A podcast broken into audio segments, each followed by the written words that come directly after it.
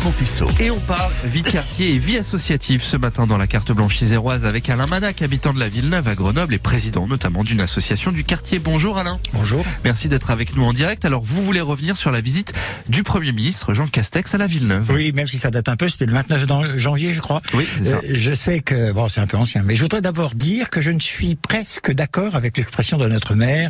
Nos villes ne sont pas des eaux.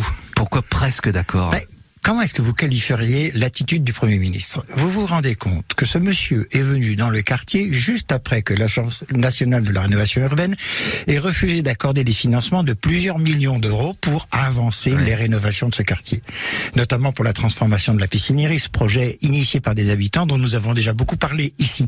Ce refus est celui d'une avance qui aurait permis de réaliser ces travaux dans des conditions de sécurité maximum et essayer d'accélérer l'agenda. Encore une fois, décidément, on ne tient jamais compte de ce que vivent les habitants. Je vous assure qu'ils sont lassés, lassés de toutes ces lenteurs. Il est évident que les choses vont encore traîner. Voilà. Vous vous rendez compte que le projet de la piscine Iris date de 2017 Ouais, quand même. alors comprenez que lorsqu'une personne importante vient sur le quartier sans prévenir pour dire bonjour les amis, j'ai refusé vos demandes d'avance pour les financements des travaux, mais c'est pas grave, tout va bien. Allez, et vous, comment allez-vous? On comprend que Monsieur le maire parle de zoo et que les singes qui peuplent ce zoo aient accueilli ce Premier ministre comme ils l'ont fait n'a rien d'étonnant. Vous y étiez? Non, euh, je n'avais pas été mis au courant à temps et de toute façon, ce jour-là, j'ai badminton et thé dansant. Ce qui veut dire que vous avez boycotté Oui, oui, j'ai pas envie de participer à cette mise en scène.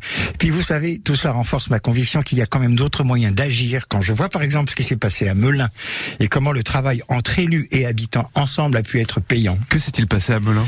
Melun, c'est une petite ville située en Seine-et-Marne et qui comprend un quartier populaire, le quartier Schumann. En 2016, les premiers projets de démolition ont vu le jour.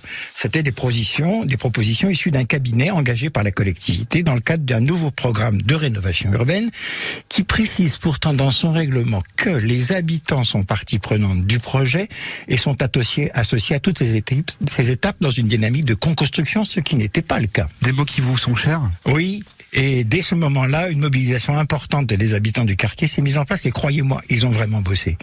Ils ne veulent pas déménager de leur quartier et ils refusent que leur bâtiment soit démoli. Ils y ont passé toute leur vie. Les banderoles non à la démolition, oui à la rénovation commencent à fleurir un peu partout et le maire les a entendus, semble-t-il, puisque en réunion publique, il affirme la concertation n'est pas du pipeau. Rien, aucune démolition n'a été décidée et si vous êtes si vous dites réhabilitation, eh ben on le fera. Et du côté de l'Agence nationale de rénovation urbaine, il y a des choses commencent à changer au Ouais. plus.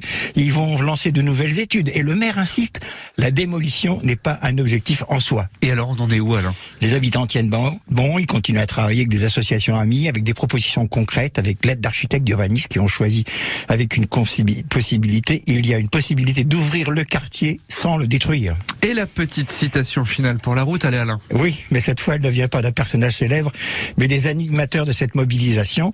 Tant que vous êtes une association qui fait des gâteaux, vous êtes gentil, mais quand dans les quartiers populaires, elle se mêle de politique, on devient gênant. Vous, vous visez quelqu'un en particulier? Euh, Joker, je préfère inv- invoquer mon droit de retrait. Vous avez le droit. Merci, Merci. beaucoup Alain pour cette carte blanche À que bientôt. vous pouvez bien sûr réécouter sur francebleu.fr en page Isère. À très bientôt Alain pour une nouvelle carte blanche iséroise. C'est ça, la carte blanche, nos